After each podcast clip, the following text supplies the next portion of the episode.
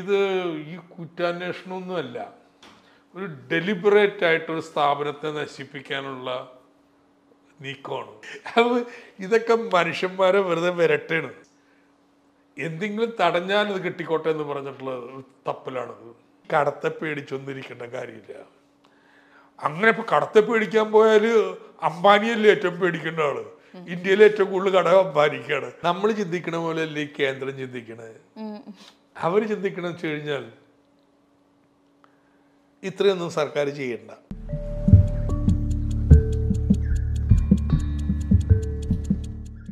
Doctor Thomas Isaac ആണ് ഇന്ന് right ഓവറിലുള്ളത്. Welcome sir.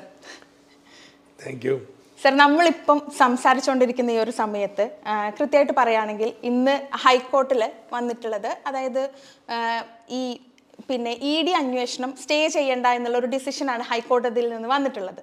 അപ്പോൾ ഈ ഒരു ഘട്ടത്തിലാണ് നമ്മളിപ്പോൾ സംസാരിച്ചുകൊണ്ടിരിക്കുന്നത് അതുപോലെ തന്നെ കൂടുതൽ സത്യവാങ്മൂലവും കാര്യങ്ങളൊക്കെ കൊടുക്കാൻ ഇ ഡി കുറെ കൂടി സമയം ഹൈക്കോടതിയിൽ തന്നെ ചോദിച്ചിട്ടുണ്ട് എന്നാണ് ഇന്നത്തെ ഇനീഷ്യൽ റിപ്പോർട്ടുകളിൽ കൂടി കാണുന്നത്. അതുപോലെ താങ്കളുടെ അടുത്തും ഇ ഡി ഇതേ സെയിം കാര്യം തന്നെയാണ് പറഞ്ഞത്. അതായത് കുറച്ചുകൂടി സമയം വന്നു കഴിഞ്ഞാൽ ഡോക്ടർ തോമസ് ഐസക് ചെയ്ത കുറ്റം എന്താണ് എന്നുള്ളത് കൃത്യമായിട്ട് പറയാമെന്നുള്ളത്. എന്താണ് ഈ ഒരു ഘട്ടത്തിൽ താങ്കൾക്ക് എന്താണ് കറക്റ്റായിട്ട് തോന്നുന്നത്? ഒന്നര വർഷം അന്വേഷിച്ചിട്ടേ എന്താണ് ലംഘനം? വാട്ട് ഇസ് ദ ഒഫൻസ് എന്ന് നിശ്ചയിക്കാൻ കഴിഞ്ഞിട്ടില്ല എന്നുള്ളത് നാണക്കേടാണ്. അതാണ് സുവിശേഷം. എന്നെ ആദ്യമായിട്ട് വിളിപ്പിക്കണേ. ഞാൻ എന്റെ ആദ്യത്തെ റെസ്പോൺസ് ആര് വിളിച്ചാലും ചെല്ലാൻ എന്താ ഒരു ഏജൻസിയല്ലേ വിളിക്കുന്നത്. പിന്നെ റെഫറൻഷ്യൽ ടോണൊന്നും ഇല്ല നമ്മൾ പറയാനുള്ളത് ഇയാൾ ഇവരെന്താ കാണിക്കണെന്നൊക്കെ ചോദിക്കും. അപ്പോൾ കക്ഷിക്ക് വാശിയായി തോന്നുന്നു. ഒരാഴ്ച കഴിഞ്ഞപ്പോൾ ഞാൻ അന്ന് പോയില്ല. പോകാത്തതിന് കാരണം വേറൊന്നുമില്ല. തലേദിവസം തലേ ദിവസം എനിക്ക് എന്റെ ലെറ്റർ കിട്ടുന്നത്. കാരണം അത് എന്റെ പഴയ അഡ്രസ്സുകളൊക്കെ കറങ്ങി ഇവിടെ എത്തിയപ്പോൾ എത്തിയപ്പോ. അവ രണ്ടാമത്തത് അതിൽ ഒരു ഒഫൻസും പറയാതെ പതിമൂന്ന് കാര്യങ്ങൾ എന്തൊക്കെ? എന്റെ മക്കൾ വിദേശത്തുള്ള അവരുടെ സ്വത്തുക്കൾ വരുമാനങ്ങൾ പിന്നെ ഞാൻ ബന്ധപ്പെട്ടുള്ള കമ്പനികളുടെ എല്ലാത്തിന്റെയും വിവരങ്ങൾ അവർക്ക് കിട്ടിയിട്ടുള്ള ഫോറിൻ എക്സ്ചേഞ്ച് എത്രയാണ്? ഇതൊക്കെ ഞാൻ എങ്ങനെ കൊടുക്കണേ ഇത് മനുഷ്യരെ കളിയാക്കുന്ന ഒരു ഏർപ്പാടാണ്. അത് അതുകൊണ്ടാണ്. ഹൈക്കോടതിയിലേക്ക് അങ്ങനെ don't take as for granted. അത് ചെയ്യാൻ പറ്റത്തില്ല. ഹൈക്കോടതി പോയി അപ്പോൾ ഹൈക്കോടതിയും ചോദിച്ചു ഇയാൾ എന്താ ഒഫൻസ് അപ്പോൾ ഒഫൻസ് ഞങ്ങൾ ഫിക്സ് ചെയ്തിട്ടില്ല. അങ്ങനെ ഫിക്സ് ചെയ്യാത്തൊരു കാര്യത്തിന് എന്തിനാ ഇത്രയും കാര്യങ്ങൾ ചോദിക്കുന്നത് ഈ പ്രൈവസി. അപ്പോൾ ഇ ഡി പറയണു ഞങ്ങൾക്ക് ഒരാഴ്ച സമയം വേണം ഇതൊന്ന് ആലോചിക്കാൻ. ഇതെന്ത് ഏർപ്പാടാണ്. ഇറ്റ്സ് എ റോവിങ് എക്സസൈസ് എന്തെങ്കിലും തടഞ്ഞാൽ ഇത് കിട്ടിക്കോട്ടെ എന്ന് പറഞ്ഞിട്ടുള്ള തപ്പലാണത്. എന്റെ ഇത്രയായിട്ടുള്ളൂ. കിഫ്ബിയുടെ ഉദ്യോഗസ്ഥരെ ഒന്നര വർഷമായിട്ട് വിളിച്ചുകൊണ്ടിരിക്കുക അതിൽ ഒരു സ്ത്രീ ഉദ്യോഗസ്ഥയുണ്ട് സീനിയർ അഞ്ചാമത്തെ പ്രാവശ്യം വിളിക്കുന്നത്. കഴിഞ്ഞ പ്രാവശ്യം വിളിച്ചു കഴിഞ്ഞിട്ട് കാലത്ത് ചെന്നു വൈകുന്നേരം പിന്നെ ഇരുത്തി എന്നിട്ട് പറയാ നിഞ്ഞു വിളിക്കുമ്പോൾ വന്നേക്കണം ഇത് പറഞ്ഞ് പറഞ്ഞു വിടുന്നു. ചോദിച്ച കാര്യങ്ങൾ പണ്ട് ചോദിച്ചതിന് ഇപ്പോഴും ചോദിക്കണത് ലിസ്റ്റ് ആ ഡോക്യുമെന്റ് ഈ ഡോക്യുമെന്റ്. അങ്ങനെ പോകാൻ പറ്റത്തില്ല. കാരണം ഇതൊരു ധനകാര്യ സ്ഥാപനമാണ്. ധനകാര്യ സ്ഥാപനത്തിന്റെ നിലനിൽപ്പ് അതിന്റെ വിശ്വാസ്യതയിലാണ്. ക്രെഡിബിലിറ്റിയിലാണ്. ഇവരത് സിസ്റ്റമാറ്റിക്കായിട്ട് ഡിസ്ട്രോയ് ചെയ്യാണ്. എന്തൊക്കെയോ ഭയങ്കര പ്രശ്നങ്ങളാണ് ഇത് പത്രങ്ങൾക്ക് ലീക്ക് ചെയ്യുന്നു. ഒരു അന്വേഷണ ഏജൻസി ഇങ്ങനെയൊക്കെ പെരുമാറാൻ പാടുണ്ടോ? അപ്പോൾ ഇന്നും ഉണ്ടായിരിക്കുന്നത് യാ വാസ്പോ സ്റ്റേ അതിനെക്കുറിച്ചൊന്നും പറഞ്ഞിട്ടില്ല. കാരണം അന്വേഷിക്കണമെങ്കിൽ അന്വേഷിക്കണം എന്താ അന്വേഷിക്കുന്നത് എന്താണ് ഒഫൻസ് എന്ന് പറഞ്ഞ് അത് അന്വേഷിക്കുക. അതിന് എന്ത് രേഖ വേണമെങ്കിൽ കൊടുക്കാം. അല്ല ഞങ്ങൾ ഫിക്സും ചെയ്തിട്ടൊന്നുമില്ല. ഇപ്പൊ ഫെമ ലംഘിച്ചു എന്നാ പറയുന്നത് ഇതുവരെ അതാ പറഞ്ഞിട്ടുള്ളൂ. ഇന്നും അത് തന്നെയാണ് പറഞ്ഞിരിക്കുന്നത്. ഇന്നും ഫെമ ലംഘിച്ചു. ഫെമ ലംഘിച്ചെങ്കിൽ അതിന് ഇദ്ദേഹം അവർ ചെയ്യേണ്ട ഒറ്റ കാര്യമുള്ളൂ. ആ റിസർവ് ബാങ്കിനോട് പോയി ചോദിക്കുക ഇവർ ഫെമ ലംഘിച്ചിട്ടുണ്ടോ. റിസർവ് ബാങ്കാണ് റെഗുലേറ്റർ. റിസർവ് ബാങ്ക് പറയണ ലംഘിച്ചു എന്ന് പറഞ്ഞു കഴിഞ്ഞാൽ നടപടി എടുക്കട്ടെ എന്ന്. ഇത് ചെയ്യുന്ന ഇവരെന്തു ആക്കണം എന്ന് ഞാൻ അന്വേഷിക്കാം ഒന്നര വർഷം. സോ ഇത് ഈ കുറ്റാന്വേഷണമൊന്നുമല്ല. ഒരു ഡെലിബറേറ്റ് ആയിട്ടൊരു സ്ഥാപനത്തെ നശിപ്പിക്കാനുള്ള നീക്കമാണ്. എന്റെ വിശ്വാസത്തെ താർക്കാനുള്ള നീക്കമാണ്. So luckily court understands this appreciates കോടതി എന്ത് പറയുന്നു എനിക്ക് അറിഞ്ഞുകൂടാ because there are lot of other things to be considered but at least court has heard heard our prayer our difficulties ഇപ്പം നമ്മൾ നോക്കുകയാണെങ്കിൽ പോലും അതായത് ബേസിക്കലി ആളുകൾക്ക് എപ്പോഴും കടം എന്ന് പറയുന്നതിനോടൊരു പേടിയാണ്. പ്രത്യേകിച്ച് മലയാളിയുടെ ഒരു എന്താ പറയുക ഒരു സമ്പാദ്യശീലം എന്നൊക്കെ നമുക്ക് ഏകദേശം അറിയാവുന്നതാണ്. സ്പെൻഡ് ചെയ്യാൻ ഭയങ്കര ഇത് അങ്ങനത്തെ ഒക്കെ ഒരു കടം എന്ന് പറയുന്നതിനോട് മലയാളിക്ക് പൊതുവിൽ ഒരു പേടിയുണ്ട്. ഇപ്പൊ കിഫ്ബീനെ കൂടുതൽ നമ്മൾ അസോസിയേറ്റ് ചെയ്ത് കാണുന്നത് കടം എന്നുള്ള രീതിക്കാണ് കിഫ്ബീനെ അസോസിയേറ്റ് ചെയ്ത് വരുന്നത്. അത് അങ്ങനെയാണ് എന്നല്ല ഞാൻ പറയുന്നത്. കിഫ്ബീനെ അസോസിയേറ്റ് ചെയ്ത് വരുന്നത്. അപ്പോൾ അത്തരം ഒരു കൺഫ്യൂഷൻ ഒരു പക്ഷേ ഒരു പൊതുജനത്തിന് ഒരു വളരെ സാധാരണക്കാരനായ ഒരാൾക്ക് ഉണ്ടായേക്കാം. അപ്പോൾ അങ്ങനെ ഒരാൾക്ക് സാർ എക്സ്പ്ലെയിൻ ചെയ്ത് കൊടുക്കുകയാണെങ്കിൽ എന്താണ് കിഫ്ബി അതിലെ അതെങ്ങനെയാണ് അത് വർക്ക് ചെയ്യുന്നത് എന്ന് വളരെ ഒരു അതിസാധാരണക്കാരന് എക്സ്പ്ലെയിൻ ചെയ്ത് കൊടുക്കുകയാണെങ്കിൽ എങ്ങനെയായിരിക്കും പറയാനുള്ളത്? നിങ്ങൾ ഒരു വീട് പണിയാൻ ആഗ്രഹിക്കുന്നു. സ്വന്തം വീട്? ഇവിടെ ജോലി തുടങ്ങിയിട്ടേ ഉള്ളൂ. ഇപ്പൊ വീട് പണിയാനുള്ള സേവിങ്സ് ഒന്നും ഉണ്ടാവില്ല. ഒരു ഇരുപത് വർഷം ജോലി ചെയ്താൽ വീട് പണിയാനുള്ളതൊക്കെ സേവിങ്സ് ഒക്കെ ഉണ്ടാവും. ആ നന്നാവണേ അപ്പോൾ നിങ്ങൾ സമ്പാദ്യമൊക്കെ ഉണ്ടായി ഇരുപത് ഒരു വീട് പണിയാനുള്ള പണം ഇരുപത് വർഷം കൊണ്ട് ഉണ്ടാകുമ്പോൾ പണിയാൻ തീരുമാനിച്ചാൽ കുഴപ്പമൊന്നുമില്ല വളരെ സുരക്ഷിതമാണ്. പക്ഷെ ഇരുപത് ദിവസം ഇരുപത് വർഷം വാടകയ്ക്ക് താമസിക്കണം. തേരാപ്പാര ഓരോ പ്രാവശ്യം ഇറങ്ങി പോകണം അതേ സമയത്ത് നിങ്ങൾ കടമെടുക്കുക ഇന്നങ്ങ് വീട് പണിയുക. സുഖമായിട്ട് താമസിക്കുക. ഇരുപത് വർഷത്തെ സമ്പാദിച്ചാലേ പറ്റുള്ളൂ? ആ ഇരുപത് വർഷത്തെ സമ്പാദ്യം ഇത് തിരിച്ചടക്കാൻ വേണ്ടി കൊടുക്കാം. അപ്പോൾ ഒരു പ്രശ്നമുള്ള പലിശ വരും എന്നുള്ളതാണ്. അയ്യോ ഇരുപത് വർഷം കഴിഞ്ഞാൽ ഈ തോക്കൊന്നും വീട് പണിയാൻ പറ്റില്ല കേട്ടോ. അപ്പോൾ അതും ഇതോ തട്ടിക്കിടിച്ചു പോകും അതുകൊണ്ട് നിങ്ങൾ വളരെ റാഷണലാണെങ്കിൽ കടമെടുത്ത് നിങ്ങൾ വീട് പണിയും. ഉള്ള ഒറ്റ കാര്യം നിങ്ങൾ നോക്കും. ഇത് കടം സർവീസ് ചെയ്യാനുള്ള വരുമാനം നിങ്ങൾക്ക് ഉണ്ടാവും ഇരുപത് വർഷം സമ്പാദിച്ച വീട് പണിയുന്ന ഒരാളെ കുറിച്ചാണ് ഞാൻ പറഞ്ഞത്. ഇതുപോലെയാണ് നമ്മുടെ സംസ്ഥാനത്ത് നല്ല റോഡ് വേണം പാലങ്ങൾ വേണം ഇലക്ട്രിസിറ്റി ലൈൻ വേണം അല്ലെങ്കിൽ ജലഗതാഗത മാർഗം വേണം ഇൻഡസ്ട്രിയൽ പാർക്കുകൾ വേണം. ഇതൊക്കെ ഉണ്ടെങ്കിൽ എന്താ ഗുണം? ഇതൊക്കെ ഉണ്ടെങ്കിൽ വ്യവസായ നിക്ഷേപം ഉണ്ടാകും ഈ പശ്ചാത്തല സൗകര്യം. വ്യവസായ നിക്ഷേപം ഉണ്ടെങ്കിൽ നാട് കൂടുതൽ വേഗത്തിൽ വളരും. കേരളത്തിന്റെ വികസനത്തിന് തടസ്സം നമ്മുടെ പശ്ചാത്തല സൗകര്യം വളരെ മോശമെന്നാണ്. മറ്റു സംസ്ഥാനങ്ങളിൽ വണ്ടിയോ തീവണ്ടിയോ ഓടുന്നതിന് പാതി വേഗതയിലെ കേരളത്തിൽ ഓടാൻ പറ്റും. നമ്മുടെ വൈദ്യുതി ഇപ്പം മാടക്കത്ര വരെ വന്നിട്ടുണ്ട്. ഇവിടെ നിന്ന് തമിഴ്നാട്ടിൽ നിന്ന് ആറ്റമിക് പ്ലാന്റിൽ നിന്ന് കൊണ്ടുവരുന്നത്. പക്ഷെ അവിടെ നിന്ന് കൊണ്ടുപോകാൻ വയ്യ. കാരണം നമുക്ക് ഇരുന്നൂറ്റി ഇരുപത് കെ വി ലൈനുള്ളൂ. പോരാ നാനൂറ്റി നാൽപ്പത് കെ വി ലൈൻ വേണം. നമ്മുടെ ഇൻഡസ്ട്രിയൽ പാർക്കുകളൊക്കെ ഇൻഡസ്ട്രിയൽ എസ്റ്റേറ്റ് വിന്റേജ് ആണ്. നമ്മുടെ സ്കൂൾ കെട്ടിടങ്ങൾ എത്ര മോശമായിരുന്നു ആശുപത്രി സൗകര്യങ്ങൾ അപര്യാപ്തമാണ്. അപ്പോൾ ഇതൊക്കെ വേണം കേരളത്തിന്. ഇന്നത്തെ പോലെയാണ് കാര്യങ്ങൾ പോകണമെങ്കിൽ ഇരുപത് ഇരുപത്തഞ്ച് വർഷം കഴിയുമ്പോൾ കുറച്ച് കുറച്ച് കുറച്ചിലൊക്കെ പണിയാം.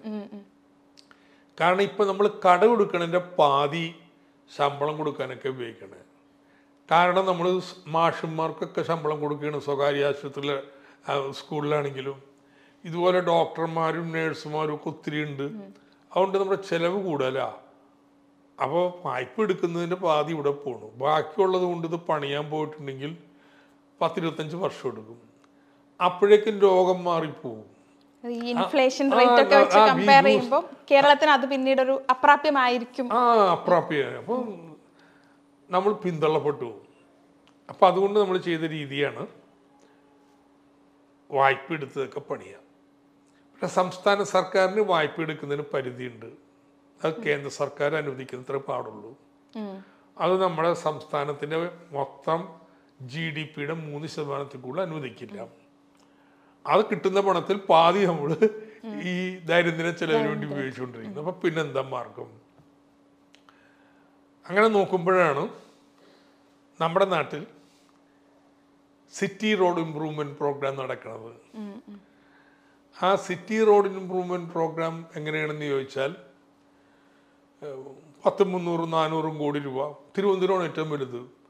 ഒരു ആയിരം കോടി രൂപയുടെ പരിപാടി. അല്ലെങ്കിൽ അവിടുത്തെ വലിയ സ്റ്റേഡിയം. നമ്മൾ ടെൻഡർ വിളിക്കുമ്പോൾ തിരുവനന്തപുരത്തെ പുതിയ ക്രിക്കറ്റ് സ്റ്റേഡിയം എടുക്കുക ആ വിളിച്ചപ്പോൾ നമ്മൾ പറയുന്നുണ്ട് ഇരുപത് വർഷം കൊണ്ട് കാശ് തരും. പണിയും പണിയുന്ന ആളത് മെയിന്റനൻസ് നടത്തി നിർത്തിക്കൊണ്ട് പോയിക്കോണം ഇരുപത് വർഷം കൊണ്ട് ഞങ്ങൾ കാശ് അടച്ചു തീർക്കും. എത്ര തന്നെ ഒരു വർഷം. അതാണ് ടെൻഡർ വിളിക്കുന്നത് അതാണ് ആനുവിറ്റി എന്ന് പറയുന്നത് ഓരോ വർഷം കൊടുത്ത് തീർക്കും.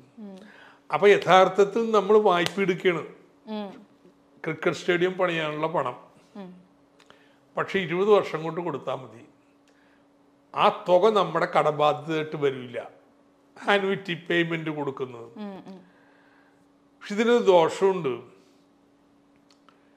ഈ വരുമാനദായകമായിട്ടുള്ള പ്രൊജക്റ്റുകൾ ഇങ്ങനെ ചെയ്യാൻ പറ്റത്തുള്ളൂ. അതല്ലെങ്കിൽ ഇങ്ങനെ മത്സരിച്ച് വിളിക്കാൻ അധികം പേർക്ക് കോൺട്രാക്ടർമാർക്ക് ഉണ്ടാവില്ല കാശ്. അതുകൊണ്ട് ഒന്നോ രണ്ടോ കോൺട്രാക്ടർമാരാണ് മത്സരിക്കാൻ വരുന്നത്. ഞാൻ നോക്കിയപ്പോൾ തിരുവനന്തപുരത്തെ സിറ്റി റോഡ് ഇംപ്രൂവ്മെന്റ് പ്രോഗ്രാമിന്റെ പലിശ ഇരുപതാം ശതമാനമാണ്. ഇംപ്ലിസിറ്റ് എന്തിനാ? പത്ത് ശതമാനത്തിന് പലിശക്ക് എടുത്ത് സാധനം നടത്തിക്കൂടെ? അപ്പൊ നമ്മുടെ ഒരു കമ്പനി ഉണ്ടാക്കി. എന്നിട്ട് കമ്പനിയോട് പറഞ്ഞു "ദേ ഞങ്ങൾക്ക് ഇത്ര റോഡ് ഇത്ര പാലം ഇന്ന കെട്ടിടങ്ങൾ ഇന്ന വ്യവസായ പാർക്ക് നിങ്ങൾ പണിയാം. അതിന് വർഷം തോറും ഞങ്ങൾ തുക തരാം. ആനുവിറ്റി എന്താണ് ആനുവിറ്റി മോട്ടോർ വാഹനത്തിന്റെ പാതി തരും. ആ നിയമം മൂലം അംഗീകരി ചെയ്തിട്ടുള്ള കാര്യമാണ്. അപ്പോൾ ആ പണം ഉപയോഗിച്ച് നിങ്ങൾ പണിയണം വായ്പ എടുത്ത് പണിയിക്കാം. അപ്പം എല്ലാവരുടെയും പേടി എന്നറിയാം. ഇവർ ഒത്തിരി ഈ ഒരു വർഷം തോറും നമ്മൾ അഞ്ഞൂറ് അറുന്നൂറ് എഴുന്നൂറ് എണ്ണൂറ് ഇങ്ങനെ കൊടുത്തുകൊണ്ടിരിക്കും കോടി രൂപ. അതുകൊണ്ട് തിരിച്ചടക്കാൻ പറ്റുന്നതിനേക്കാൾ കൂടുതൽ പ്രൊജക്റ്റ് എടുത്തു കഴിഞ്ഞാൽ ഇത് മുഴുവൻ സർക്കാരിന്റെ ജോലി വന്നിരിക്കുമല്ലോ. സർക്കാരിന്റെ ബാധ്യതയാവുമല്ലോ എന്നാണ്. അങ്ങനത്തെ പേടി വേണ്ട. കാരണം ഒരു കാരണവശാലും അവരോട് പറഞ്ഞിട്ടുള്ളത് ഇങ്ങനെ ഭാവി തരുന്ന പണത്തിന് അപ്പുറത്തേക്ക് ബാധ്യത വരുന്ന ഒരു പ്രൊജക്റ്റ് കൊടുക്കരുത് അടം വരെ എത്തിയാൽ നിർത്തിക്കോണം. അതെങ്ങനെ ചെയ്യണേ? സർക്കാർ അവർക്ക് കൊടുക്കുന്നത് അവരുടെ വരുമാനമാണ്. അടുത്തൊരു ഇരുപത് വർഷക്കാലം അവർക്ക് അല്ലെങ്കിൽ ഇരുപത്തഞ്ച് വർഷക്കാലം കൃത്യമായിട്ട് കണക്കൂട്ടാൻ സർക്കാരിൽ നിന്ന് എന്ത് ചെല്ലും എന്നുള്ളത്. വെച്ചാൽ മോട്ടോർ വാഹന നികുതി പതിനഞ്ച് ശതമാനം വെച്ച് എല്ലാ വർഷവും കൂടും. അല്ലെങ്കിൽ പത്ത് ശതമാനം വെച്ച് കൂടും എന്ന് കണക്കാക്കിയാൽ അതിന്റെ പാതി വെച്ച് അവർക്ക് കിട്ടുമല്ലോ പിന്നെ ചില പ്രൊജക്റ്റുകളൊക്കെ ഒരു ഇരുപത്തഞ്ച് ശതമാനം പ്രൊജക്റ്റെങ്കിലും തിരിച്ചടവ് വരുന്നതാണ് ഉദാഹരണത്തിന് നമ്മുടെ ഇവിടുത്തെ കൊച്ചിയിലെ പെട്രോ കെമിക്കൽ പാർക്ക് എടുത്തു.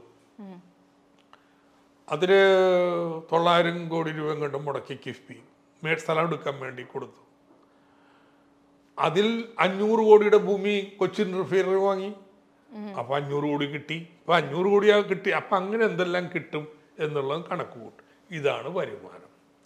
രണ്ട് ഈ പദ്ധതികൾ എന്ന് തീരും എന്നറിയാലോ തീരുന്നവർക്ക് പണം കൊടുത്താൽ മതിയല്ലോ. അപ്പൊ കൊടുക്കേണ്ട പണത്തിന്റെയും ഒരു ഗ്രാഫ് വരക്കാൻ പറ്റും അടുത്ത ഇരുപത് വർഷക്കാലം. അപ്പോൾ നമ്മൾ ഓരോ പ്രൊജക്റ്റ് എടുക്കുമ്പോഴും കമ്പ്യൂട്ടർ പറയും ഈ പദ്ധതി എടുത്താൽ നിങ്ങളുടെ ബാധ്യതയുടെ കയർവ് ഇങ്ങനെ കൂടും. അസറ്റ് കയർവ് മാറ്റമില്ലാതെ നിൽക്കുകയാണ്. ബാധ്യതയുടെ കയർവ് കൂടും. ബാധ്യത സർക്കാർ കൊടുക്കുന്ന വരുമാന രേഖയുടെ മുകളിൽ പോയാൽ ആ പ്രൊജക്റ്റ് എടുക്കാൻ പാടില്ല. അവ കൊണ്ട് ഒരിക്കലും കടക്കിണിയിലും കാര്യത്തിലൊന്നും പോവില്ല. നമ്മൾ ജീവിക്കണ കാലത്ത് തന്നെ അടുത്തൊരു മൂന്ന് വർഷം കൊണ്ട് കേരളം മാറിക്കിട്ടും. എന്റെ സങ്കടം എന്താണെന്നറിയാം ഇത് രണ്ടായിരത്തി പത്തിലാണ് പറഞ്ഞേ? എന്‍റെ എന്റെ രണ്ടായിരത്തി പതിനൊന്നിലെ ബഡ്ജറ്റിൽ അവസാനത്തെ ബഡ്ജറ്റിൽ ആദ്യ മന്ത്രിയായപ്പോൾ അതിക്ക് മുമ്പ് എന്താ ചെയ്തുകൂടായിരുന്ന? ഒന്ന് പേടിയാ. നമുക്കും തന്നെ എന്റെ എന്റെ ഒരു തന്റെ ഇടം വന്നിട്ടില്ല. സത്യത ആശയങ്ങളൊക്കെ ഉണ്ട്. പക്ഷെ ആരും വിശ്വസിച്ചില്ല. കളിയാക്കി പരിഹസിച്ച്. നമ്മൾ ജയിച്ചില്ല. ഉം. അഞ്ച് വർഷം യു ഡി എഫ് ഭരിച്ച് ഒരു ചുക്കും ചെയ്തില്ല. എന്തൊക്കെ തമാശ ഇതിനെക്കുറിച്ച് പറഞ്ഞിട്ടുണ്ടെന്നറിയോ. അവസാനം ഉമ്മൻചാണ്ടി ധനമന്ത്രിയായപ്പോൾ അദ്ദേഹത്തിന്റെ ബഡ്ജറ്റിൽ ഇത് വീണ്ടും പറഞ്ഞു. കാരണം പുതിയ ഫിനാൻസ് സെക്രട്ടറി വന്നു ഇന്നത്തെ കെ എം എബ്രഹമായി ഫിനാൻസ് സെക്രട്ടറി അദ്ദേഹം പറഞ്ഞു ഇത് നടക്കാവുന്ന കാര്യമാണ്. അതുകൊണ്ട് നമുക്ക് പെടുത്താം. അദ്ദേഹമാണ് കിഫ്ബിയുടെ പേര് പറഞ്ഞത്. ഞാൻ പറഞ്ഞ പുതിയൊരു കമ്പനി ഉണ്ടാക്കാൻ പറഞ്ഞു വേണ്ട പഴയ കമ്പനി തന്നെ മതി എന്ന് പറഞ്ഞത്. നമ്മുടെ സർക്കാർ വന്നു കഴിഞ്ഞ ആദ്യ ബഡ്ജറ്റിൽ തന്നെ 2016 മുഴുവനും ലോകത്ത് ഇനി ആർക്ക് റോഡ് വേണം ആർക്ക് പാലം വേണം എന്ത് വേണോ അതെല്ലാം പ്രഖ്യാപിച്ചു. അപ്പം നമ്മൾ വിചാരിച്ച അഞ്ച് എത്രയും ധൃതി പ്രഖ്യാപിച്ച അഞ്ചാം വർഷവും പിന്നെ പണിയൊക്കെ തീർന്നു കിട്ടും. പക്ഷെ തീർന്നില്ല. കാരണം കോവിഡ് വന്ന് ഇപ്പം രണ്ട് മൂന്ന് വർഷം കൊണ്ട് തീരും. പക്ഷെ ഒന്ന് ആലോചിച്ച് നോക്കിയേ രണ്ടായിരത്തി പതിനഞ്ചിൽ തുടങ്ങിയെങ്കിൽ കേരളം എങ്ങനെ മാറിപ്പോയാന്?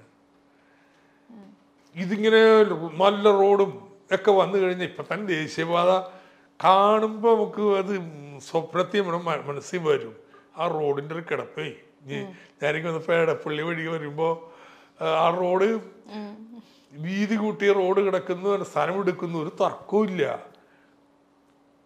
ചിലർക്ക് പ്രയാസമൊക്കെ ഉണ്ട്. ഞങ്ങൾ ഇരുപത്തഞ്ച് വർഷം മുമ്പ് ഭൂമി ഒരു ലൈനും കൊണ്ട് ഉണ്ടാക്കാൻ വിട്ടുകൊടുത്താണ്. ചെയ്തില്ല. ഞങ്ങൾ വീട് പുതുക്കി. ഇപ്പോൾ വീണ്ടും പൊളിച്ചു മാറ്റാൻ പറയണം. എന്താ പ്രശ്നമില്ലാത്ത?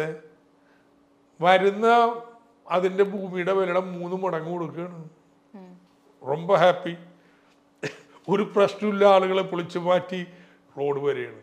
ഇതൊരു അഞ്ചു വർഷം മുമ്പ് ഉണ്ടാക്കിയ കേരളത്തിൽ എന്ത് വ്യത്യാസം വന്നാൽ അപ്പൊ ഇതാണ്. ഈ കടത്തെ പേടിച്ചൊന്നിരിക്കേണ്ട കാര്യമില്ല. അങ്ങനെ ഇപ്പൊ കടത്തെ പേടിക്കാൻ പോയാൽ അംബാനിയല്ലേ ഏറ്റവും പേടിക്കേണ്ട ആൾ. ഇന്ത്യയിലെ ഏറ്റവും കൂടുതൽ കടം അംബാനിക്കാണ്. അത് കഴിഞ്ഞാൽ ടാറ്റക്കായിരിക്കും അത് കഴിഞ്ഞാൽ അഗർവാളിനായിരിക്കും അങ്ങനെ അങ്ങനെയല്ലേ കിടക്കുന്നത്? എന്താ അവരെന്താ? അവർക്ക് പേടിയില്ലല്ലോ? അവ കടം മേടിച്ചാൽ എങ്ങനെ എന്തിനു ഉപയോഗിക്കുന്നു എന്നതിനെ ആശ്രയിച്ചിരിക്കും. നമ്മൾ കേരളത്തിന്റെ പശ്ചാത്തല സൗകര്യങ്ങൾ മെച്ചപ്പെടുത്താൻ ഉപയോഗിക്കുകയാണ്. അത് മെച്ചപ്പെട്ട് കഴിഞ്ഞാൽ ഇവിടെ വ്യവസായങ്ങളും മറ്റും വരും. നമ്മുടെ സാമ്പത്തിക വളർച്ചയുടെ വേഗത കൂട്ടും ഇതാണ് എന്റെ ചുരുക്കം. വളരെ ചുരുക്കി പറഞ്ഞാൽ പക്ഷേ അങ്ങനെ അങ്ങനെ നോക്കുമ്പോൾ തന്നെ ഈ കേന്ദ്ര സർക്കാർ കിഫ്ബിയിൽ ഒരു അതിജാഗ്രത അതിജാഗ്രത കാണിക്കുന്നുണ്ട് എന്ന് തന്നെ വേണമെങ്കിൽ നമുക്ക് പറയാൻ പറ്റുമല്ലോ. ഉദാഹരണത്തിന് ഇപ്പം ആ ഒരു ആശങ്ക വരുന്നത് ഇത് വീട്ടാൻ പറ്റി പറ്റാതിരിക്കാനുള്ളൊരു സാധ്യത ഉണ്ടോ എന്നുള്ളതിൽ നിന്നായിരിക്കുമോ അതല്ല നമുക്കൊരു അൺപ്രഡിക്റ്റബിലിറ്റി ഏതെങ്കിലും തരത്തിൽ ഉണ്ടാവാനുള്ളൊരു സീം അൺപ്രഡിക്റ്റബിലിറ്റി ഒരു തെല്ല് പോലും ഇല്ല നമ്മൾ കൊടുക്കേണ്ട തുക എത്രയാണ് സർക്കാർ? അത് കൃത്യമായിട്ട് പ്രഡിക്റ്റബിളാണ് മോട്ടോർ വാഹന നികുതിയുടെ പകുതി. അത് ഈ ആറു വർഷം കൊടുത്തിട്ടും പ്രശ്നമൊന്നും ഉണ്ടായിട്ടില്ലല്ലോ. ഇനിയുള്ള ആറു വർഷവും കൊടുക്കാം. ഇനിയുള്ള ഇരുപത് വർഷവും കൊടുക്കാം. ഒരു പ്രശ്നവുമില്ല ദാറ്റ് ഇസ് ഫുള്ളി പ്രഡിക്റ്റബിൾ അതാ ബാധ്യതയുള്ളൂ. എന്നിട്ട് കിഫ്ബിയോട് പറയണതേ ഈ പണം കൊണ്ട് ചെയ്യാൻ പറ്റുന്നത് ചെയ്താൽ മതി. ഈ പണം ഭാവിയിൽ കിട്ടിക്കൊണ്ടിരിക്കുന്നതല്ലേ? അത് ഈട് വെച്ച് നിങ്ങൾ വായ്പ എടുത്ത് ഇന്ന് പണി ആ ഈടി കിട്ടാത്ത സാധനമൊന്നും മേടിച്ചേക്കാൻ പോരുത്. അങ്ങനെ സർക്കാർ പറഞ്ഞു കഴിഞ്ഞാൽ അതിന് ഡയറക്ടർ ബോർഡുണ്ട് ഇത് സാറും സർക്കാർ കമ്പനിയല്ല കേട്ടോ. പാതി ആൾക്കാർ പ്രൊഫഷണലുകളാണ് വലിയ വലിയ ബാങ്കുകളുടെ മേധാവികൾ ഇങ്ങനെയൊക്കെ. എന്തിനാ? ഡയറക്ടർമാർക്ക് ലയബിലിറ്റി ഉണ്ട്. അവരുടെ മാൻഡേറ്റ് നോക്കാനാണ്. ഇനി ഇത് ഇങ്ങനെ തന്നെയാണോ നോക്കാൻ വേണ്ടി നമ്മൾ എന്ത് ചെയ്തു? C and G Vinod Rai കക്ഷിയിലെ two G എല്ലാം പിടിച്ച് വിവാദമാണ്. പക്ഷെ അയാൾ അദ്ദേഹത്തെക്കുറിച്ച് ഒരു അപവാദം കോംപ്രമൈസ് ചെയ്യുന്നു എന്നൊരാൾക്ക് പറയാൻ പറ്റില്ല. ഉഷാ തൊറാട്ട് റിസർവ് ബാങ്കിന്റെ ഡെപ്യൂട്ടി ഗവർണർ പത്മനാഭൻ സാറ് സെബിയുടെ മേധാവിയായിരുന്ന ആൾ. ഇങ്ങനെയുള്ള സൈസ് ആളുകളെ കൊണ്ടുവന്ന് മൂളി വെച്ചിരിക്കുകയാണ്. എന്താ അവരുടെ പണി എന്താ? ഈ നിയമപ്രകാരമാണ് ഇതെല്ലാം നടന്നിരിക്കുന്നതെന്ന് വർഷത്തിൽ രണ്ട് പ്രാവശ്യം സർട്ടിഫിക്കറ്റ് നിയമസഭ കൊടുക്കണം. അതുകൊണ്ട് ഇതിൽ ഹാങ്കി പാങ്കി ഒന്നും ഉണ്ടാവില്ല. അതുകൊണ്ട് ഒരു തെല്ല് പോലും ഇതിൽ റിസ്ക് ഇല്ല. റിസ്ക് എന്താ? വായ്പ എടുത്തിട്ട് പണിതില്ലെങ്കിൽ താമസം വരും. പണം നമ്മൾ എത്ര വേഗത്തിൽ ഭംഗിയായിട്ട് ഇത് പണിയാൻ പറ്റും എന്നുള്ളത് മാത്രമാണ്. പണിയാൻ പറ്റിയില്ലെങ്കിൽ കാശും കൊടുക്കൂല. റിസ്ക് ഇല്ല ഈ പറയുന്നതിനപ്പുറം റിസ്ക് ഇല്ല അങ്ങനത്തെ ഒരു ബിസിനസ് മോഡലാണ് കിഫ്ബിക്കുള്ളത്. അപ്പോൾ ഒരു സംസ്ഥാനത്തിന്റെ ഒരു ബജറ്റ് എന്ന് പറയുന്നതും അതുപോലെ ധനകാര്യം വകുപ്പ് എന്ന് പറയുന്നതിനും വലിയൊരു പ്രാധാന്യം ഉണ്ടല്ലോ അത് കിഫ്ബി വഴി ഈ അലോക്കേഷൻ അങ്ങനെ ഒരു പ്രശ്നം വരാനുള്ള സാധ്യതയുണ്ട്. അതായത് ഒരു കൺട്രോൾ എന്ന് പറയുന്നത്. എല്ലാം ബഡ്ജറ്റ് വഴി വേണം സർക്കാരിന്റെത് എന്നാൽ ഇത്രയും വലിയ തോക്കുള്ളത് ബഡ്ജറ്റ് രേഖയിൽ ഇല്ലാതെയാണ് ചെയ്യണത്. അതുണ്ട് കേട്ടോ. കാഴ്ച കഴിഞ്ഞാൽ നമ്മൾ ചിന്തിക്കണ പോലെ അല്ലേ കേന്ദ്രം ചിന്തിക്കണത് അവർ ചിന്തിക്കണ വെച്ച് കഴിഞ്ഞാൽ ഇത്രയൊന്നും സർക്കാർ ചെയ്യണ്ട. ഏ? സർക്കാർ ഈ പറഞ്ഞ പോലെ മൂന്ന് ശതമാനത്തിന് വായ്പ എടുത്ത് ചെയ്യാൻ പറ്റുന്ന ചെയ്താൽ മതി. ഇനി അതിൽ കൂടുതലും ചെയ്യണോ? കോർപ്പറേറ്റുകളെ വിളിച്ചേൽപ്പിച്ചോ? അവർ വായ്പ എടുത്തൊക്കെ പണിത് വരും അതിനവർക്ക് പ്രതിഫലം നൽകണം. യൂസർ ഫീ വെച്ച് പിരിക്കാൻ അനുവാദം കൊടുക്കണം. അത് മതി. സർക്കാർ ഇത്രയൊക്കെ ചെയ്താൽ മതി എന്നൊന്ന്. ഞാൻ പറയണതെന്ന് അറിയാം അദാനി പണിയണു. പൈസ എവിടെന്നാ? ഒരു ബാങ്കിൽ നിന്ന് കട കൊടുക്കണതല്ലേ നമ്മുടെ കിഫ്ബി പണിയണു. എവിടെന്നാ പൈസ? ബാങ്കിൽ നിന്നല്ലേ ആരെടുത്താലും ബാങ്കിൽ നിന്ന് എടുക്കുന്നതല്ലേ. അദാനിയെ ഏൽപ്പിച്ചു കൊടുത്തിട്ടുണ്ടെങ്കിൽ അദ്ദേഹത്തിന് യൂസർ ഫീ വേണം. കൊടുക്കുമോ നിങ്ങൾ നിങ്ങളുടെ സ്കൂളും ആശുപത്രിയും നന്നാക്കാൻ വേണ്ടി യൂസർ ഫീ അല്ലെങ്കിൽ റോഡിനുള്ള യൂസർ ഫീ അപ്പോൾ അത് നമുക്ക് കേരളത്തിൽ അതുകൊണ്ട് സർക്കാരിന്റെ സ്ഥാപനം എടുക്കട്ടെ. അപ്പോൾ ആ അർത്ഥത്തിൽ ഈ നിയമത്തെ മറികടന്ന് നമ്മൾ റിസോഴ്സ് വെക്കുന്നുണ്ട്. അതിന്റെ കാരണം എന്താണെന്നറിയോ? നമ്മുടെ കേരളം വ്യത്യസ്തമായിട്ടുള്ളൊരു വികസന പാതയാണ് സ്വീകരിച്ചിട്ടുള്ളത്. മറ്റ് സംസ്ഥാനങ്ങളൊക്കെ നമ്മൾ ഇരുപത് വർഷം കൂടി പണിയെടുത്താലേ നമ്മുടെ ഒപ്പം എത്തത്തുള്ളൂ വിദ്യാഭ്യാസത്തിലും ആരോഗ്യത്തിലും ക്ഷേമത്തിലും ഒക്കെ. അപ്പം കഴിഞ്ഞ പത്ത് എഴുപത്തഞ്ച് വർഷമായിട്ട് നമ്മൾ വേറെ വഴി കൂടി നടന്നിട്ടുണ്ട് അതിന് നേട്ടം ഉണ്ടായിട്ടുണ്ട്. നമ്മുടെ എത്രയോ തലമുറ ഒരു അഞ്ചു പത്ത് തലമുറ മലയാളികൾ മനുഷ്യന്മാരായിട്ട് ജീവിച്ച് മരിച്ചു. ഇന്ത്യയിൽ കൃമികളായിട്ടാണ് ഭൂരിപക്ഷം പേരും മരിച്ചിട്ടുള്ളത്. കേരളത്തിൽ അതല്ല. പക്ഷെ നമുക്കിതിന്റെ പ്രശ്നം ഉണ്ടായി. നമ്മുടെ പശ്ചാത്തല സൗകര്യങ്ങൾ വേണ്ടത്ര ഇല്ല. അപ്പോൾ പിന്നെ എന്താ മാർഗം? അപ്പോൾ ഇന്ന് കേരളത്തിന്റെ ആവശ്യത എങ്ങനെയെങ്കിലും സൃഷ്ടിക്കുക എന്നുള്ളതാണ് നമ്മുടെ വികസന ലക്ഷ്യവും ആവശ്യവും അനുസരിച്ചുള്ള നയം ഉണ്ടാക്കേണ്ടത്. കേന്ദ്രത്തിന് അങ്ങനെ ഒരു കാഴ്ചപ്പാടില്ല. എന്ത് ചെയ്യാൻ പറ്റും? രണ്ടുപേർക്കും രണ്ട് വ്യത്യാസമാണ്. രണ്ട് പാർട്ടികളാണ്. രണ്ട് ജനങ്ങളാണ്. കഴിഞ്ഞ അമ്പത് വർഷമായിട്ട് ഇവർ ചിന്തിച്ചില്ലല്ലോ വിദ്യാഭ്യാസത്തിനും ആരോഗ്യത്തിനും പ്രാധാന്യം കൊടുക്കാൻ കേന്ദ്ര സർക്കാർ? നമ്മൾ ചിന്തിച്ചു. ഇന്നിപ്പോൾ നമ്മുടെ മുൻഗണന മാറിയിരിക്കുന്നു. അതനുസരിച്ച് ഇടപെടാനുള്ള നമുക്ക് ഒരു ഒരു ടാക്ടിക്സ് വേണം. അപ്പം അതുകൊണ്ടാണ് നമ്മൾ ഇങ്ങനെ ഒരു നിലപാട് സ്വീകരിക്കുന്നു. അങ്ങനെ ചെയ്ത് കഴിഞ്ഞാൽ ഭയങ്കര എന്തോ പാതകമാണോ? അയ്യോ കേന്ദ്ര സർക്കാർ ഇത് തന്നെയാട്ടാ ചെയ്യണത് മൂന്ന് ശതമാനത്തിനപ്പുറം വായ്പ എടുക്കാൻ പാടില്ല.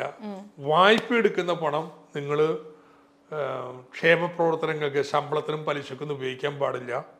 എന്നുള്ളത് കേന്ദ്രത്തിനും ബാധകമാണ് അവരാ നിയമം ഉണ്ടാക്കിയത്. എന്നിട്ട് നമ്മളോടും പറഞ്ഞു ഇതനുസരിച്ച് വേണമെന്നുള്ളത്. കേരളത്തിന് ഞാൻ പറഞ്ഞു വ്യത്യാസങ്ങളുണ്ട്. സംസ്ഥാനങ്ങൾ മൊത്തത്തിലെടുത്താലേ ഈ നിയമം പാലിച്ചിട്ടുണ്ട്? നമ്മുടെ റവന്യൂ കമ്മി പൂജ്യോ സംസ്ഥാനങ്ങളുടെ മൊത്തത്തിൽ. കഴിഞ്ഞ കോവിഡിന് മുമ്പ് രണ്ട് പോയിന്റ് ഏഴ് അഞ്ച് മൂന്ന് ശതമാനം എടുക്കാം.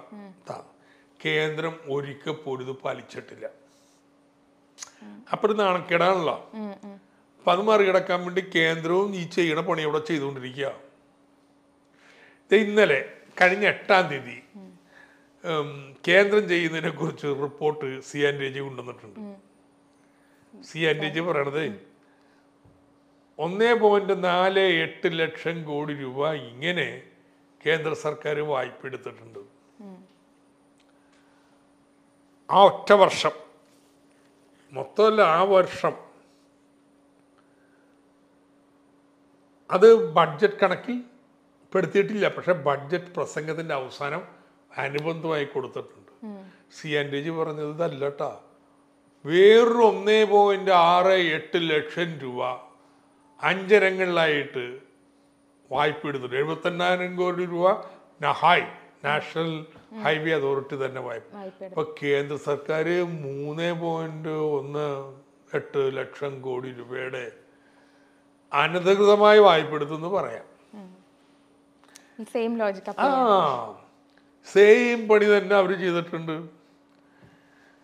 ഇനി അവർ പറയണത് ബഡ്ജറ്റ് പ്രസംഗത്തിന്റെ അവസാനത്ത് വേറെ അനുബന്ധമായി കൊടുക്കണമെങ്കിൽ കേരളവും ചെയ്തേക്കാം. പക്ഷെ ഈ സി ആൻഡ് ജി രണ്ട് വിളമ്പ് പാടണ്ട. ഒരു പന്തിയിൽ അവർ പറയണതെന്നറിയോ കേന്ദ്രത്തോട് പറയണില്ല. നിങ്ങളുടെ കേന്ദ്രത്തിന്റെ കടബാധ്യത ഈ വർഷത്തിൽ ഈ മൂന്ന് പോയിന്റ് ഒന്ന് എട്ട് കോടി രൂപ ലക്ഷം കോടി രൂപ ഉൾപ്പെടുത്തണമെന്ന് പറയുന്നില്ല. കേരളത്തോട് എന്താ പറയണേ? ആഹാ നിങ്ങൾ ഈ ഇത് ഉൾപ്പെടുത്തേണ്ടതായിരുന്നു. ഉൾപ്പെടുത്തിയില്ല. അതുകൊണ്ട് ഈ വർഷത്തെ വായ്പ വെട്ടിക്കുറക്കുന്നതാണ് പറ്റിയ കക്ഷികൾ നമ്മളെ പഠിപ്പിക്കാൻ പോകുന്നത് ഇതൊക്കെ മനുഷ്യന്മാരെ വെറുതെ വിരട്ടാണ്. അപ്പോൾ ഇത് പ്രശ്നം രാഷ്ട്രീയമാണ്. ഈ കേരളം ഇങ്ങനെ നന്നാവണം ഇഷ്ടമല്ല. ഉള്ള കാര്യം ഞാനങ്ങ് പറയാറ് ഇനി നമ്മൾ അങ്ങോട്ടേക്ക് കാണാൻ പോകുന്നത് Thomas Isaac versus C D ഒരു ഫൈറ്റ് ആയിരിക്കോ. ഈ കേരളം നന്നാവണത് ഇഷ്ടമല്ല കേട്ടോ. കാരണം വെച്ചാൽ ഈ- ഈ ബി ജെ പിക്ക് ഏറ്റവും വലിയ ദേഷ്യം കേരളത്തോടാണ്. ഒരു എം എൽ എ പോലും ഇവിടെ ഇല്ല. അതാണ് ഒരു വലിയൊരു ഒരു ഒരു പ്രത്യശാസ്ത്ര പ്രശ്നമാണ് ഈ കേരളം ഇങ്ങനെ നിൽക്കണം പരമാവധി കേരളത്തെ ഞെരുക്കാനുള്ള ഒരു കേരളത്തെ ഒന്ന് ഞെരുക്കണം ഒന്ന് പാഠം നോക്കണം. അപ്പോൾ എന്തുകൊണ്ടാണ് കേരളത്തിൽ ഇത്രയും തന്റെ ഇടം ഇത്രയും ഒരു ജനകീയ അംഗീകാരമുള്ളത്? ഈ ക്ഷേമ പ്രവർത്തനങ്ങളെല്ലാം ചെയ്യുന്നു. ഇപ്പൊ അതോടൊപ്പം ദേ റോഡ് പാലം കെട്ടിടം ഇതൊക്കെ അങ്ങ് പണിതുകൊണ്ടിരിക്കുകയല്ലേ തെക്കോടൊക്കെ അപ്പോൾ സ്വാഭ കഴിഞ്ഞ ഇലക്ഷന് ആളുകൾ പിന്തുണച്ചത് രണ്ട് കാരണം കൊണ്ടാണ് ഒന്ന് പെൻഷൻ കിറ്റ് നിങ്ങൾ ആശുപത്രി സേവനം സൗജന്യ ചികിത്സ ഇതെല്ലാം. കൈ അയച്ച് നമ്മൾ ചെയ്തത്. രണ്ട് അതുകൊണ്ട് റോഡും പാലൊന്നും ഇല്ലാതായില്ല. അതിന് വേറെ വായ്പ എടുത്താൽ പണിതുകൊണ്ടിരിക്കുകയാണ്. അതെല്ലാം പണി തുടങ്ങിയിട്ടുള്ളെങ്കിലും ആളുകൾക്ക് അറിയാമേ ഇത് ഇവിടെ ഭയങ്കര റോഡ് വരണ്. അവിടെ പാലം പണിയാൻ പോണു പാലടിക്കാൻ പോണു. നമ്മുടെ സ്കൂളിന്റെ പണി തീർന്നു. ഇപ്പൊ എല്ലാവരും സ്കൂളിൽ കുഞ്ഞുങ്ങളെ കൊണ്ട് പോണതല്ലേ? ഒരു സ്കൂൾ കെട്ടിടങ്ങളൊക്കെ ഇത് എന്ത് കഥ. ഏ? ഇത്ര വലിയ കണ്ട എല്ലാ ക്ലാസ് മുറിയിലും കമ്പ്യൂട്ടർ. ഇതൊക്കെ ഭയങ്കര ഇമ്പാക്റ്റ് ഉണ്ടാക്കി. അപ്പം അപ്പൊ ഇതിന് പാരവച്ചുകൊണ്ടിരിക്കുന്നതാണ് വേറെ ഒരു ചുക്കുമല്ല.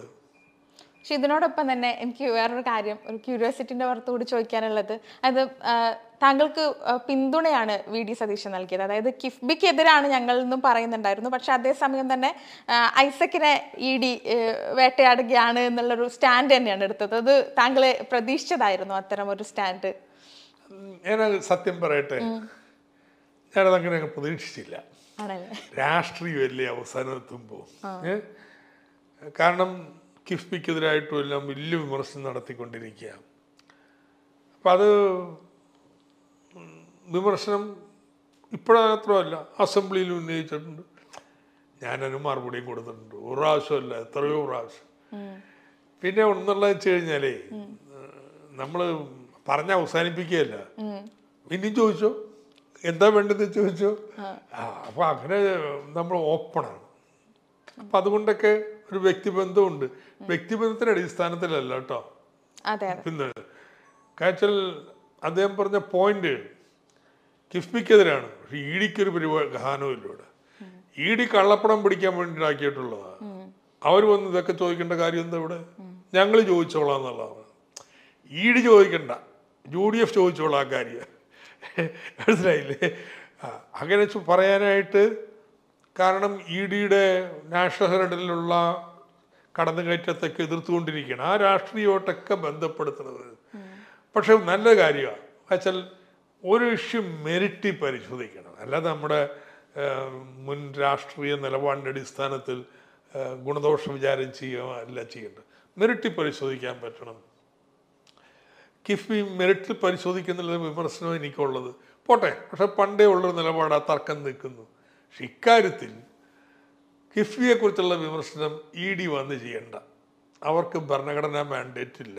അത് ഞങ്ങൾ രാഷ്ട്രീയമായിട്ട് ചെയ്യേണ്ടതാണ് എന്ന് പറഞ്ഞ വളരെ ശരിയാണ് ഞങ്ങൾക്ക് തന്നെ മുമ്പ് തന്ന ഒരു ഇന്റർ ഇന്റർവ്യൂവിൽ വി ഡി സതീശൻ പറയുന്നുണ്ടായിരുന്നു. അതായത് അദ്ദേഹം സഭയിൽ ഏറ്റവും കൂടുതൽ മിസ് ചെയ്യുന്നതിൽ ഒരാൾ തോമസ് ഐസക് ആണ് ഞങ്ങൾ തമ്മിൽ അങ്ങനെ കൃത്യമായിട്ടുള്ള ആശയ സംവാദങ്ങൾ കാര്യങ്ങളൊക്കെ ഉണ്ടാവാറുണ്ടായിരുന്നു എന്ന്. സി ഐ വൺ എക്കണോമിക്സ് എന്റെ ഫീൽഡാണ്. എന്റെ പ്രൊഫഷനാണ് സോ ഇത് എങ്ങനെ അങ്ങനെ എന്തിന് ചോദിച്ചാലും ഇങ്ങനെ ചോദിച്ചാലും ഐ എം കോൺഫിഡന്റ് എനിക്ക് മറുപടി പറയാം. നമുക്ക് ഈ കോൺഫിഡൻസ് ഉള്ളതുകൊണ്ട് ഒരു ചോദ്യത്തെയും ഭയപ്പെടേണ്ടതില്ല. So P. ഡി. സദസ്യം മാത്രമല്ല ആര് കൈ ഉയർത്തിയാലും ഇരുന്ന് കൊടുത്ത് ചോദ്യം കേട്ട് നാല് മറുപടി കൊടുത്ത് പോകാന്നുള്ളതാണ്. സോ അതുകൊണ്ട് വേറെ ഒരു പ്രതിപക്ഷത്തൊന്നും നിന്ന് നമ്മളോട് പറയത്തില്ല. പിന്നെ നിശ്ചിതമായി പറയുന്നല്ലാതെ പിന്നെ വ്യക്തിപരമായ ആക്ഷേപം ഉന്നയിക്കാനോ ചീത്ത പറയാനോ ഒന്നും പോകത്തില്ല. എന്റെ ആവശ്യമില്ലെന്ന്. നമുക്ക് പറയാം. വേറെ ഒരുപാട് കാര്യങ്ങളുണ്ട്. സോ എക്കണോമിക്സിൽ ഇങ്ങനെ നിരന്തരം സംസാരിച്ചുകൊണ്ടിരിക്കാൻ അത് ഡെയിലി ഒരു പ്രോസസ്സിങ് പോലെയാണ്. താങ്കൾ പോകുന്ന വഴികളിലൊക്കെ അങ്ങനെ ഒരു ഒരു ഫിനാൻസ് എപ്പോഴും അപ്ലൈ ചെയ്യുന്നുണ്ടോ എന്നുള്ളത്? സോ അതുകൊണ്ട് ഒരു അവർക്കും തൃപ്തി ഉണ്ടാവും ദെൻ എനിക്ക് മുൻമതിയൊന്നുമില്ല എന്ത് ചോദ്യം വേണമെങ്കിലും ആവാം ആ ആറ്റിറ്റ്യൂഡാണ് ത്രൂ ഔട്ട് പ്രതിപക്ഷത്തു നിന്ന് ഒരു ചോദ്യവും ഞാൻ വേണ്ട എന്ന് പറയില്ല. ഭരണപക്ഷത്തിൽ നിന്ന് ക്ലാരിഫിക്കേഷനേ വരുള്ളൂ വിമർശനം ആ രീതി വരില്ലല്ലോ. ആ ഒരു ഓപ്പൺ അപ്രോച്ച് മേ ബി നല്ല ബന്ധങ്ങൾ ഉണ്ടാക്കിയിട്ടുണ്ടാവാം പക്ഷേ അദ്ദേഹം പറഞ്ഞതിനോടൊക്കെ എനിക്ക് വളരെ നന്ദിയുണ്ട്. കിട്ടാവുന്ന ഏറ്റവും നല്ല കോംപ്ലിമെന്റ് ആണത്. ഞാൻ ഒരു കാര്യം കൂടി അതായത് ഈ ഒരു വിമർശനായിട്ടോ വിമർശനമായിട്ടോ അഭ്യൂഹമായിട്ടോ ഒക്കെ കേട്ടിട്ടുള്ളതാണ്. അതായത് കിഫ് ഇപ്പം താങ്കൾ പറഞ്ഞതിൽ നിന്ന് നോക്കുമ്പോഴും ഈ കിഫ്ബിയിൽ പിന്നെ കമ്മീഷൻ എന്ന് പറഞ്ഞിട്ടുള്ള ആരോപണങ്ങൾ കൂടി താങ്കളുടെ തന്നെ ശ്രദ്ധയിൽപ്പെട്ടിട്ടുണ്ടാവാം. അത് അതിനെങ്ങനെയാണ് താങ്കൾ അതിന് മറുപടി നൽകുന്നത് ഈ ബോണ്ട് മാർക്കറ്റ് കൃത്യമായിട്ട് അറിയാം. ആ ബോണ്ട് ഒരു ഫിനാൻഷ്യൽ ഇൻസ്ട്രുമെന്റിനെ കുറിച്ച് ഒരു ഇല്ലാത്തവർക്കാണ് നമ്മൾ ബോണ്ട് വെക്കുമ്പോ നമുക്ക് ഇത് മേടിക്കാൻ അങ്ങോടെ വല്ല കമ്മീഷൻ കൊടുക്കേണ്ടത്? അല്ല ഇൻസെന്റീവോ ഗിഫ്റ്റോ അല്ലെങ്കിൽ അവരെ മണിയടിക്കാൻ വേണ്ടി കൊണ്ടു നടക്കുക വർത്താനം പറയാം. നമ്മൾ റോഡ് ഷോ എന്നൊക്കെ പറഞ്ഞ ഒരു കാര്യങ്ങളുണ്ട്. ഇതെന്താണ്? കേരളം എന്താണ്? കിഫ്ബി എന്താണ്? അതെന്ത് ചെയ്യുന്നു? എന്നൊക്കെ പറഞ്ഞ് അവരെ ബോധ്യപ്പെടുത്തുന്ന നമ്മളാ. അല്ലാതെ ആരും നമ്മുടെ പുറകെ നടക്കണില്ല. സെയിം ഇപ്പം മസാല ബോണ്ട് ഇറക്കുന്നു. നമ്മൾ നേരിടുന്ന പ്രതിസന്ധി എന്താ പറയുക നമ്മൾ മസാല ബോണ്ട് ഇറക്കിയിട്ട് ആരും മേടിച്ചില്ലെങ്കിലോ. L I C I P O ഇറക്കി. മേടിച്ചില്ല? വലിയ ഫിനാൻസീസ് ആരും മേടിച്ചില്ല? അതുകൊണ്ട് പത്ത് ശതമാനം ഇറക്കാൻ പോയത് പിന്നെ മൂന്നര ശതമാനം ഷെയർ മാത്രം വെക്കുന്നതിലേക്ക് എത്തി അപ്പം നമ്മൾ അങ്ങോട്ടാ നടക്കുന്നതേ. ഇതാരെങ്കിലും കൊണ്ട് മേടിപ്പിക്കാൻ. ഇപ്പൊ ഇവർ പറയണത് നമ്മൾ കമ്മീഷൻ ഇങ്ങോട്ട് കിട്ടുമെന്ന്. ഇത് വിറ്റ് കഴിഞ്ഞാൽ പിന്നെ ഈ പുണ്യപ്പെട്ട ബോണ്ട് മേടിക്കാൻ വേണ്ടി ഇങ്ങനെ ആൾക്കാർ ക്യൂ നിൽക്കാനല്ലേ പറഞ്ഞത്. അതാ പറഞ്ഞത് ഇതിനെ കുറിച്ചൊന്നും ഒരു ധാരണയില്ലേ. ഒരു ധാരണയില്ല. അതുകൊണ്ട് ഈ കമ്മീഷനെ കുറിച്ചൊക്കെ പറയണത്. ഇത് തന്നെയാണ് ഇ ഡി ഇവിടെ കള്ളപ്പണം വിളിപ്പിക്കാൻ ഉപയോഗിക്കണം എന്നൊക്കെ പറയണത് ബോണ്ട് മേടിക്കുമ്പോൾ ഓൺലൈനായിട്ടാണ് കാശ് ചാക്ക് കെട്ടി കൊണ്ടുവന്ന് വരുന്ന വരുന്ന പാടല്ല. ഓൺലൈൻ തരുമ്പോൾ കെ വൈ സി ബാങ്കുകൾ പൂർണ നോക്കിയിട്ടുണ്ട്. മേടിച്ച ഓരോ ആളെക്കുറിച്ചും വിവരമുണ്ട്. ഞാൻ അവന്മാര് കള്ളന്മാര് വല്ലതുമാണെങ്കിൽ പോയി കണ്ടുപിടിക്കുന്നത്. നമ്മുടെ ബാധ്യത കെ വൈ സി ഉറപ്പാക്കി എടുക്കൽ മാത്രമാണ്. ബാങ്കിൽ ഡെപ്പോസിറ്റ് ചെയ്യുന്നവര് അവരുടെ കെ വൈ സി നടത്തണമെന്നല്ലാതെ അവരുടെ പൂർവജന്മത്തിൽ എന്തായിരുന്നു അന്വേഷിക്കാൻ ബാങ്കിന് ബാധ്യതയില്ല. അങ്ങനെ പണം വന്നു കഴിഞ്ഞാൽ പുറത്ത് പോണം കൂടാ ഓൺലൈനായിട്ട് ബാങ്ക് വഴി എല്ലാ ഒരു പൈസ പോണെന്ന് റെക്കോർഡുണ്ട്. അത് തന്നെ ഒരു പൊതുമേഖല എസ് പി വിയിലേക്കാണ് പോണത്. Construction corporation road sub corporation ഇൻകല്ല് ഇതിനിടയിൽ എങ്ങനെയാണെന്ന് കള്ളപ്പണം കൊണ്ടുവന്ന് വിളിപ്പിക്കണത്? ഒരു ബി ജെ പി ഹാൻഡിൽ എഴുതിയിട്ടുണ്ടായിരുന്നു. എന്താ ഇതിനെ റൗണ്ട് ട്രിപ്പിംഗ് എന്ന് പറയും. ഇവിടെ നിന്ന് കിട്ടിയ പണം നിങ്ങൾ വിദേശത്ത് കൊണ്ടുപോയിട്ട് ബോണ്ട് വഴി അയക്കുകയാണ്. ഒന്ന് ബോണ്ട് വഴി അയക്കുമ്പോൾ അയച്ചാളുടെ പേരില്ല അവിടെ? കണ്ടുപിടിച്ചൂടെ തോമസ് ഐസക് അങ്ങനെ. അങ്ങനെ തോമസ് ഐസക്കിന് ഇവിടെ വന്നു കഴിഞ്ഞാൽ എന്റെ കൈ കിട്ടൂലല്ലോ. ഒരു കോൺട്രാക്ടറുടെ ബില്ല് പെയ്യാനല്ലേ പോണത്? തെങ്ങനെ ഇതൊക്കെയാണ് വെറുതെ ഓരോന്ന് പറഞ്ഞ് ഒന്നിനെ കുറിച്ചും വിവരമില്ല. ഏഹ് എന്നിട്ട് പിന്നെ വലിയ കാര്യങ്ങളെ ഒന്നുണ്ടാവും. പാവപ്പെട്ട മനുഷ്യന്മാർ ഇതെല്ലാം കേട്ടിട്ട് സ്വഭം വരണ്ടു പോവും. എന്തൊക്കെയാണ് ഈ നടക്കുന്നത്? അതുമായിട്ട് ബന്ധപ്പെട്ടിട്ടാണ് ഞാൻ ആലോചിച്ചൊരു കാര്യം എന്ന് പറഞ്ഞു കഴിഞ്ഞാൽ എപ്പോഴും അതായത് ഇപ്പോൾ പ്രതിപക്ഷത്തിരിക്കുമ്പോഴാണ് ഭരണപക്ഷത്തിരിക്കുമ്പോഴാണെങ്കിലൊക്കെ സർക്കാരുകൾ ഒരു വിമർശനമായിട്ട് പറയുന്ന ഒരു കാര്യം. അതായത് ഈ സർക്കാർ ഇറങ്ങിപ്പോകുമ്പോൾ ഒരാൾ ഓഹരി ആൾ ഒരാൾക്ക് ഇത്ര കടം ആക്കി വെച്ചിട്ടാണ് ഇറങ്ങിപ്പോകുന്നത് എന്നുള്ള തരത്തിലുള്ള പ്രചരണങ്ങൾ നമ്മൾ കാണാറുണ്ട്. അതായത് സ്റ്റേറ്റിന്റെ കടവും ഇൻഡിവിജ്വൽസിന്റെ കടവും ഉണ്ടല്ലോ. ഇത് ശരിക്കും നമ്മൾ എങ്ങനെയാണ് കൃത്യമായിട്ട് കാണേണ്ടത്? അതായത് അതിലൊരു ഡിഫറൻസ് കൃത്യമായിട്ട് വരുന്നുണ്ടല്ലോ. അതെങ്ങനെയാണ് താങ്കൾ പറഞ്ഞു കൊടുക്കുക? ഒരു കൊച്ചു കുഞ്ഞിന്റെ തലയിലെ ഒരു പത്ത് കിലോ തൂക്കം എടുത്തു വെച്ച അതിന്റെ കഴുത്തിൽ പൊടിഞ്ഞു പോകും ഒത്ത മനുഷ്യനാണെങ്കിൽ ഒരു കുഞ്ഞൽ ചാക്കെടുത്ത് വെച്ചാലും ഒന്നും ഉണ്ടാവില്ല. അതുകൊണ്ട് ഈ കടത്തിന്റെ ഭാരം ബാധ്യത എന്നൊക്കെ പറയണത് പ്രതിശീഷം പറഞ്ഞാൽ പോരാ. സമ്പദ്ഘടനയുടെ കരുത്ത് എത്രയാണെന്ന് നോക്കണം. അപ്പൊ സമ്പദ്ഘടന വളരും തോറും കൂടുതൽ കൂടുതൽ കടഭാരം വേറാൻ പറ്റും. ലോകത്തെ ഏറ്റവും വലിയ കടമുള്ളത് അമേരിക്കക്കാണെന്ന്. ജപ്പാനാണ്. അല്ല നമുക്കൊന്നുമല്ല. അവരുടെ കടമേ ജപ്പാന്റെ കടം അവരുടെ ദേശീയ വരുമാനത്തിന്റെ നൂറ്റി നാൽപ്പത് ശതമാനമാണ്. നമ്മുടെ മുപ്പതാണ് ഈ കേരളത്തിന്റെ പേരിലുള്ളത്. അപ്പോൾ ഈ കടം എപ്പോഴും സമ്പദ്ഘടന കരുത്തുമായിട്ട് ബന്ധപ്പെടുത്തിയാണ് പറയേണ്ടത്. അതിന് പകരം പ്രതിശീഷമൊക്കെ പറഞ്ഞ് ജനിച്ചു വീഴുമ്പോൾ ഇത്ര വരും. കേ പറയാനൊക്കെ കേൾക്കാനൊക്കെ വളരെ ഞെട്ടിപ്പിക്കുന്നതാണ്. പക്ഷെ അതിനൊന്നും യാതൊരു അർത്ഥമില്ല ഈ പ്രതിശിക്ഷത്തിനൊന്നും അതേസമയത്ത് സംസ്ഥാനത്തിന്റെ ജി ഡി പിയും കടവും തമ്മിലുള്ള അനുപാതം കൂടുന്നു. കുറച്ച് കൂടിയാലൊന്നും കുഴപ്പമില്ല. പക്ഷെ ക്രമം വിട്ട് കൂടി പോകുന്നു. അത് പ്രശ്നമാണ്. അപ്പം ഈ എന്താണ് മൂന്ന് ശതമാനം വെച്ച് വായ്പ എടുക്കാൻ നിയമം അനുവദിക്കുന്നുണ്ടല്ലോ. മൂന്ന് ശതമാനം വെച്ച് എല്ലാ വർഷവും എടുത്തുകൊണ്ടിരുന്നാൽ കുറച്ചൊക്കെ പിന്നെ കൂടുതൽ കൊടുക്കുന്നുണ്ടാവും വളരെ കുറച്ച്. ഒരു അഞ്ച് വർഷം എത്തുമ്പോഴത്തേനും കടം മൊത്തം തുക ഇരട്ടിയാവും. ഇന്നല്ല കേരളത്തിൽ അയ്യഞ്ച് വർഷം കൂടുമ്പോൾ ഭരണം മാറി മാറി വരികയല്ലേ? എല്ലാ ലക്ഷണീയ ഈ ആക്ഷേപമുള്ളതാ യു ഡി എഫ് ഭരിച്ചിറങ്ങുമ്പോൾ നമ്മൾ പറയും കയറിയപ്പോൾ ഇത്രയായിരുന്നു കടം ഇപ്പം ഇറങ്ങുമ്പോൾ ഇത്രയാണ്. അവർ ഇന്നെടുത്തിരിക്കുന്ന കടം. അവർ കയറുന്നതിന് മുമ്പ് ഇതുവരെ കേരളം മുഴുവൻ എടുത്ത കടത്തേക്കാൾ കൂടുതലാണ്. നമ്മളും പറഞ്ഞിട്ടുണ്ട്. അടുത്ത ഇലക്ഷന് പിന്നെ ഇനി ഏതെങ്കിലും ഒരു യു ഡി എഫ് ഒരു ഭരണം ഇറങ്ങുമ്പോൾ പറയുമ്പോൾ ഞങ്ങൾ ഈ കട്ടെടുത്തിട്ട് തോമസ് ഐസക് പറഞ്ഞത്. ഞാൻ പറഞ്ഞു ഞാൻ പറയാറില്ല. ഞാൻ ഞാൻ പറയാറില്ല. ഐ ജസ്റ്റ് കീപ്പ് ഔട്ട് ഈ ഈ വട്ടം കുറ്റിൽ ഞാനില്ല.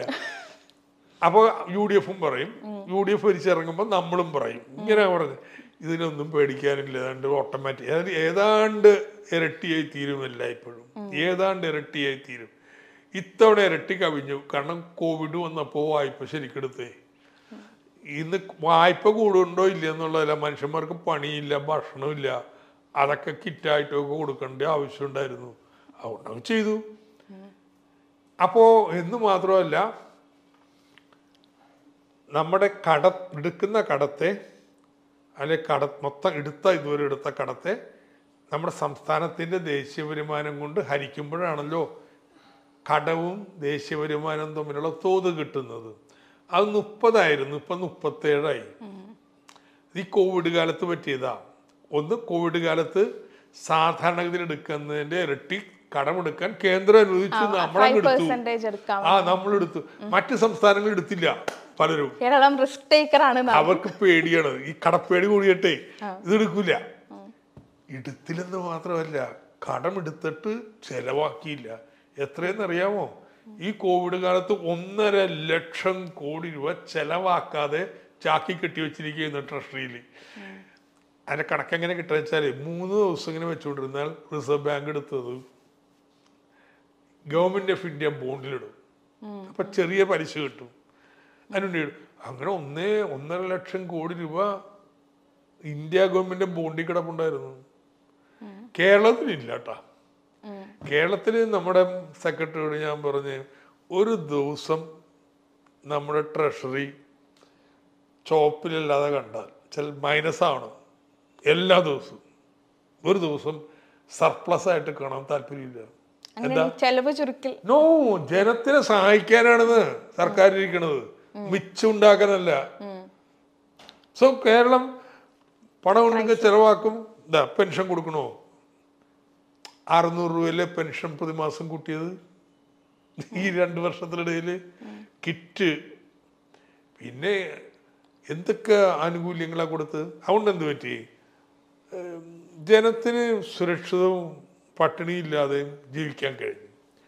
പക്ഷേ വരുമാനം സർക്കാർ നമ്മുടെ സംസ്ഥാനത്തിന്റെ വരുമാനം ഇടിഞ്ഞു. അപ്പോൾ കടം കൂടി വരുമാനം ഇടിഞ്ഞു. അപ്പൊ മുപ്പത് മുപ്പത്തേഴ് ശതമാനമായി